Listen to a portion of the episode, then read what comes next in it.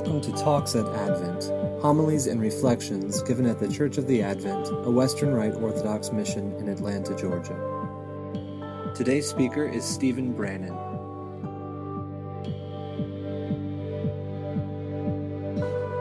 Today, two, um, two lectionary tracks um, can be observed Today is the 20th Sunday following the um, Feast of the Trinity, which comes a day after Pentecost, if uh, you didn't know. And so we've been numbering our Sundays based on Sundays following that uh, feast of the Holy Trinity. And today is the 20th Sunday, and there's a lectionary reading for that. Today is also, however, the feast of Christ the King, um, a later feast in the church, but also with its own lectionary track and, and readings and everything. And so we have been. Um, praying the office of Christ the King, but our um, gospel text that I'm going to be looking at actually comes from the 20th Sunday after Trinity. But that doesn't mean that they have nothing to do with each other. There are actually several um, interesting points where the, the two are very much related. So, in the story that we get in the gospel today, Jesus is telling a parable, as he is wont to do, and he's likening the kingdom of heaven, the kingdom of God, to a wedding feast that the king throws for his son's wedding. And we're told that those who, I guess, had already had invitations sent in the mail and who should have RSVP'd but didn't get um, the special treatment of the king's servants being sent out to them to say, hey, you coming or what? The servants ignore the, I mean, the, the, those invited ignore the servants of the king. They even treat them shamefully and kill them. I don't know what in the world was so wrong with being invited to a wedding that it merited the mil, the, the maltreatment and uh, killing of the servants of the king who was invited. But that's what happened. And uh, the king is angered by this and destroys the town and the village of all those who he had invited, and instead sends his servants out to collect anybody you can possibly find on the roads, in the gutters, wherever you find someone, invite them to come. So the servants do this. Now, all of that rabble, uh, it, it, gets shuffled into the wedding feast. Um, they lay out the appetizers. Everyone's just sitting down. And I guess at some point the king comes in to see all of his guests, and there is a man not wearing a wedding garment. Now, we're not told that all of the rest of the guests had on wedding garments. In fact, they were dragged off the street and thrown into this wedding feast. So, what a curious uh, thing that a man is found without a wedding garment, and then we read what happens to him after this. The king binds him, throws him into outer darkness. So, this parable needs a little unpacking, obviously. It's not uh, a story of something that would probably really happen in um, sort of everyday life that uh, the, audience that Jesus is speaking to. This is a story that is uh, told in terms of things that happen in everyday life, but then it takes some strange twists and turns that uh, would have been shocking to them. And so, like many of Jesus' parables, it needs some interpretation. So, thankfully, we have 2,000 years of uh, very prayerful, committed, devoted people in the church who have spent their time interpreting this. So, I'm just going to stand on the shoulders of giants and talk to you a little bit about what the consensus of most of them has been. Firstly, we see that all that it took to be worthy of making it into the wedding feast itself is that you had accepted the invitation. There were some who had received invitations, but they had rejected those. And in the parable today, the king deems them unworthy to have attended. They were worthy enough to have merited an invitation, but apparently they weren't worthy enough to have attended because they rejected those invitations. It's not like on Facebook where there's not much of a consequence if you accept, can't go, I think is the option now, or are interested. Um, you, you get put into a very distinctive moral category based on whether or not you accept the invitation. And so another round of invitations were sent out to people who didn't merit via their worthiness to have received the invitations, but they would be counted worthy to come if they just accepted the invitations. These aren't wealthy landowners or, or rich, noble people in the city. These are whoever could be found at the last minute. Um, one of the interpretations of this, obviously, is um, as Jesus was wont to do in speaking of the mistreatment of the prophets of old and everything that God had done for um, for the people that He had called, and yet their representatives um, so often rejected God. One of the interpretations of this is that Jesus is referring to the Hebrew people, whom God had invited into his kingdom and whom they had uh, refused him over and over again. Uh, the, the, leaders obviously um, mistreating and even killing the prophets, i.e., the servants of God who had been sent out. And so, unworthy they are now who had received the invitation but rejected it. The word now goes out into all the Gentiles, all the heathens, all the pagans out in the world, and any who accept the invitation are now worthy just like the Hebrews were, those special class, the special people. Now, everyone who accepts the invitation because it's gone out everywhere are worthy to come into the wedding feast. So, that is one interpretation. And I think that is a um, good interpretation. It also means, though, that um, now that we are in the situation that we are in, where the majority of the Christians in the world are from a Gentile and not a Hebrew or Jewish lineage, um, there seems to be sort of a um, a, a, new class, those who think that they, just by virtue of their pedigree, being born into a Christian family or whatever, are worthy.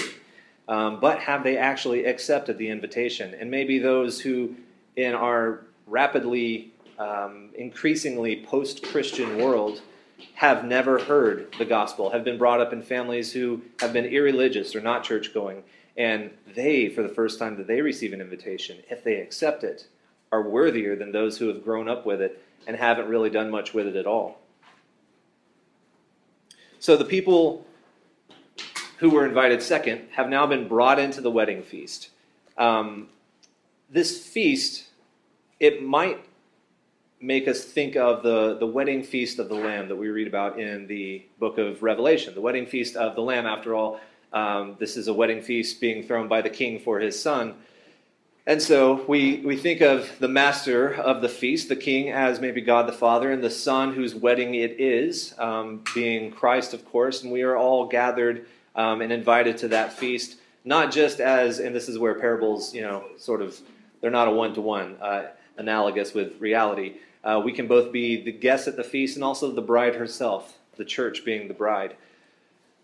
But um, the, the wedding feast in Revelation we see is an apocalyptic thing, an eschatological reality. It is the end of all things, the summation of all that has happened. Christ is victorious. He gathers his church to him. Thus commences the wedding feast of the Lamb. Well, we're talking about an ongoing timeline with people being gathered in and, and invitations going out and being seated and all this stuff. So, the way I like to think of this is as everyone's walking in, this is sort of time as we know it, right? And everyone's slowly being seated, and maybe there are some appetizer courses out. Uh, we actually uh, we, we, we know that um, there are heavenly graces that we partake of now. God is present with us, and so there's uh, you know there are foretastes of the feast that, that we have now, and so maybe everyone's sitting down and the appetizer courses are coming out. However, at some point in the feast, the king himself comes in to see the guests. I personally interpret that as the end of time. Now we have our eschatological moment. Now the king has come in to see the guest. The king has arrived. And so um, we've got this strange situation where we have people from all walks of life all gathered together, some last minute, some having been seated and, and munching on appetizers for a while. It's this chaotic situation, possibly, where the servants are coming and going and people are sitting and mingling and, and, and, whatever. And all of a sudden, the king comes in. What does he find? He finds a man without a wedding garment. Who is this man without a wedding garment? I think he could be any of us. This man.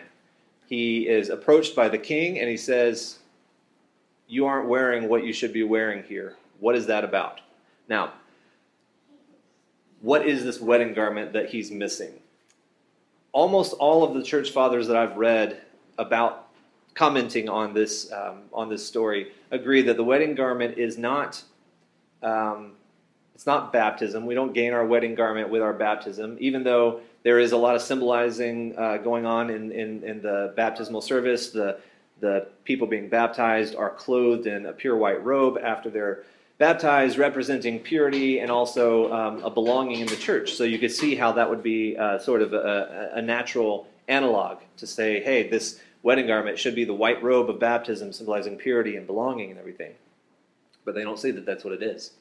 They don't say that the wedding garment is faith, that this man was found to be without faith, and so um, he doesn't deserve to be there. Uh, that, that doesn't seem to be the case either. In fact, baptism and faith seem to be the things that make us worthy of coming in in the first place, right? You don't get in the door without baptism and faith. That's what makes you uh, be able to, to enter in, not, uh, not be thrown out immediately, but enter in. And so I think, again, just that, that worthiness of accepting the invitation, just saying, Yes, I'll come. I will enter into the feast. I will, I will show up because I was invited. That implies our uh, entrance, our, um, our baptism to, to show that we've come in, and also some amount of faith, I assume, in, in accepting the invitation and believing that there is a feast to be had. So, what is the wedding garment? Well, all of the church fathers and commentators throughout the centuries have agreed that the wedding garment is love, it's charity.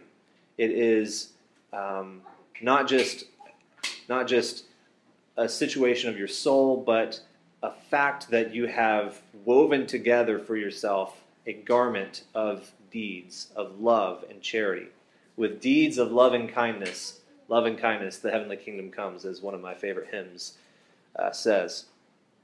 So, this garment isn't baptism, it isn't faith, it is the garment of love. And love, like a fabric, uh, the, the fabric in a garment, love can be woven together to form, um, to, to form a garment for us. And love is woven together in two directions, just like a fabric is. I work in an industry that deals with textiles and fabrics and stuff, and uh, so I, I, know that there are, uh, you know, you can get a lot of different variations of, of thicknesses and, and uh, hand, that's a technical term for the feel of a, garment fabric, um, of fabrics depending on how it's woven together. But generally all weaving happens in a standard way. You have a horizontal, you know, uh, milling, fabric going this way, yarn going this way, and then you have a vertical where it's going vertically and horizontally and it's woven together. It's called the warp and the weft, another technical term. You'll forget about that. Don't worry about it. Um, so, love, like a garment, can be woven together with two different directions love in two directions horizontal and vertical love. What is horizontal and vertical love? Well, Jesus summarizes it for us. So he tells us what this is when uh, he summarizes the law and approves of other people summarizing the law in these terms multiple places in the gospel. What is the summary of the law? Anybody? Loving God and loving your neighbor. This is the whole summation of the law that was given to the people of God, the Hebrews back in the day. To love God with all your heart, soul, and mind and strength, and to love your neighbor as yourself. Loving God is a vertical love, loving your neighbor is a horizontal love. You see where I'm going now. So, in order to weave a garment of love, we love in two directions. The scriptures show us how that love in two directions works. It also uses three different Greek words most of the time. There might be a fourth, um, but generally there's three that uh, occur over and over again um, that we almost always translate just as love or charity.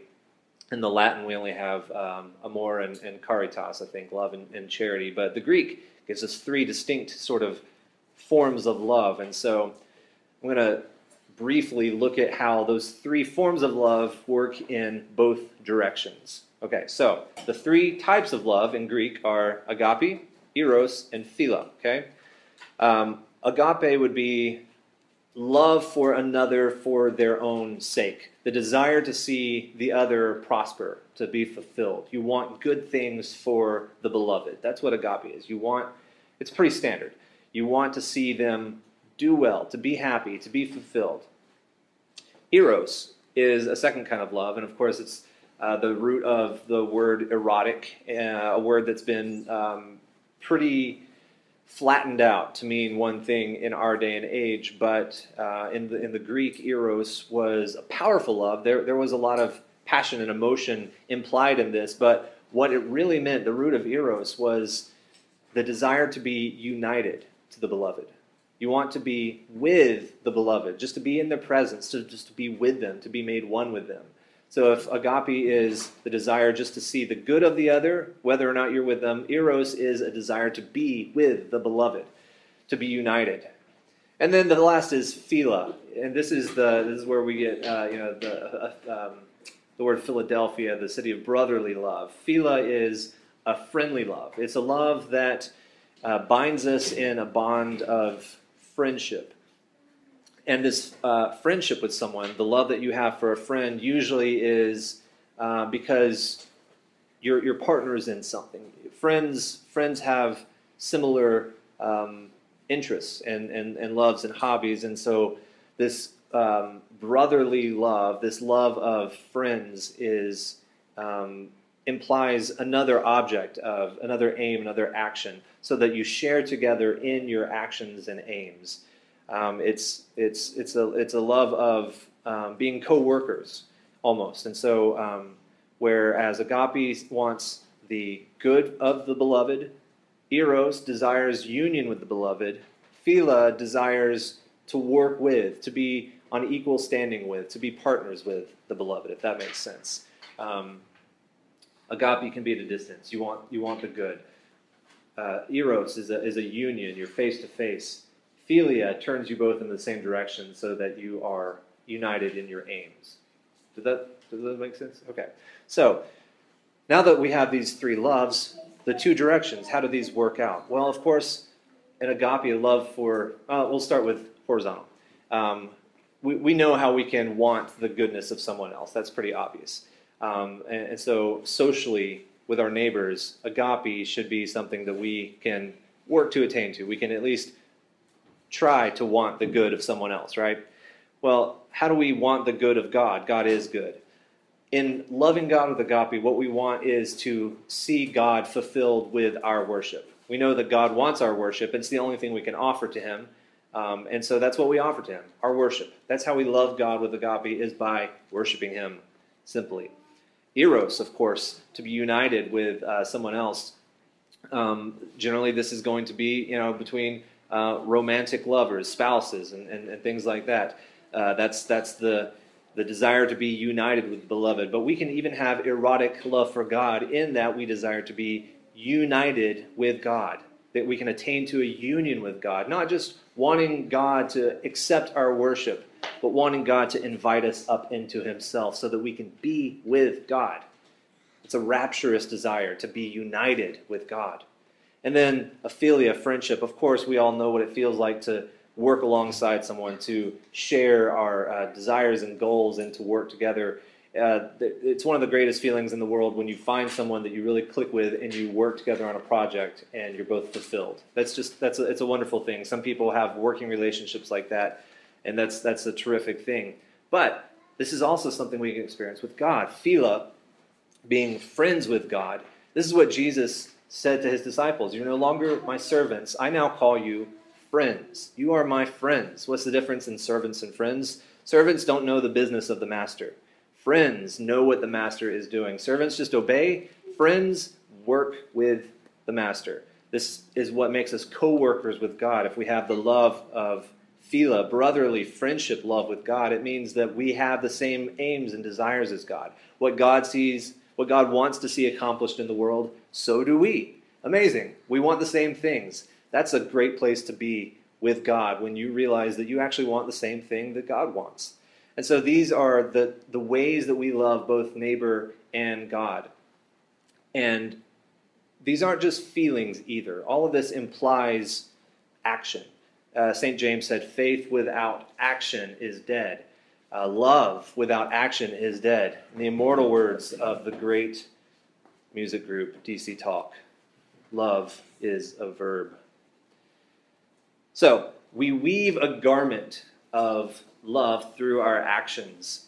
And this is what uh, This is what creates our wedding garment. This is how we belong in this great feast of the king is having woven a garment of love.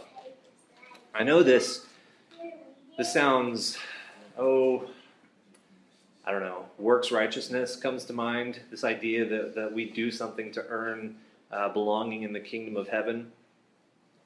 But hey, I, I, didn't I didn't give this parable. This is uh, this is Jesus. We could do nothing to earn entrance into the kingdom of God. We didn't. No one sneaks into this. You have to be invited. And at first, not everyone was invited. Some were invited and they rejected the invitation. And then everyone was invited. And so everyone who comes in is only there by virtue of having an invitation. We can't earn our way into the feast of the kingdom of God. But once we're in there, clearly we need to be wearing the right thing. And the right thing is the wedding garment, woven out of our deeds of love and mercy and charity toward those around us and our worship, union, and co working with God. So, do we have those or not? Do we have our wedding garments? When the feast, uh, when the king walks into the feast and he looks at us, are we wearing wedding garments? That's a hard question. That's a really tough question.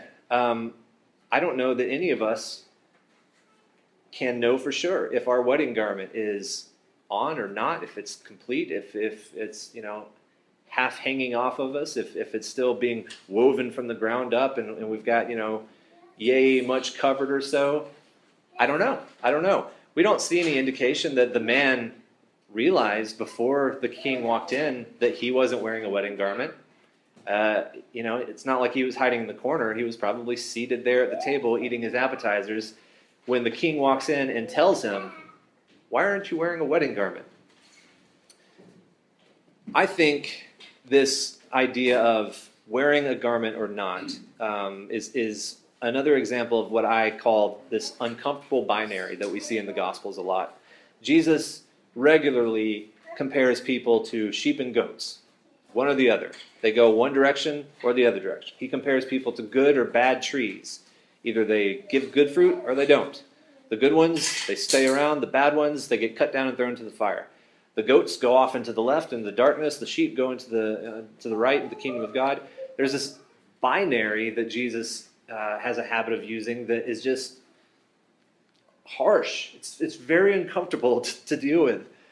But then again, there are other indications uh, that that binary can be, I don't know, maybe a little more subtle than, than we initially thought, because there's this parable where there appears to be a bad tree, but there's a servant who says, eh, actually, can I can I take another year or so and dig around it and lay some fertilizer and see if see if this can be revived and see if this can be a good tree? Maybe these binaries are what we look like at the end of the story.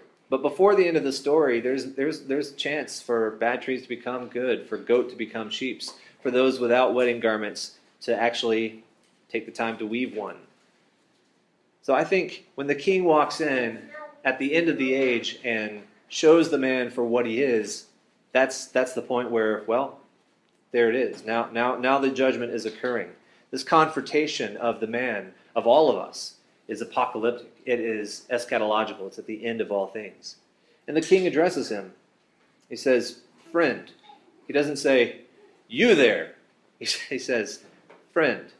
Because God loves us. It doesn't matter what we're wearing, it doesn't matter if we're sheep or we're goats, it doesn't matter if we're good or bad trees. God loves us. He wants the best for us. He wants us to be good trees. He wants us to be sheep. He wants us to be wearing beautiful garments.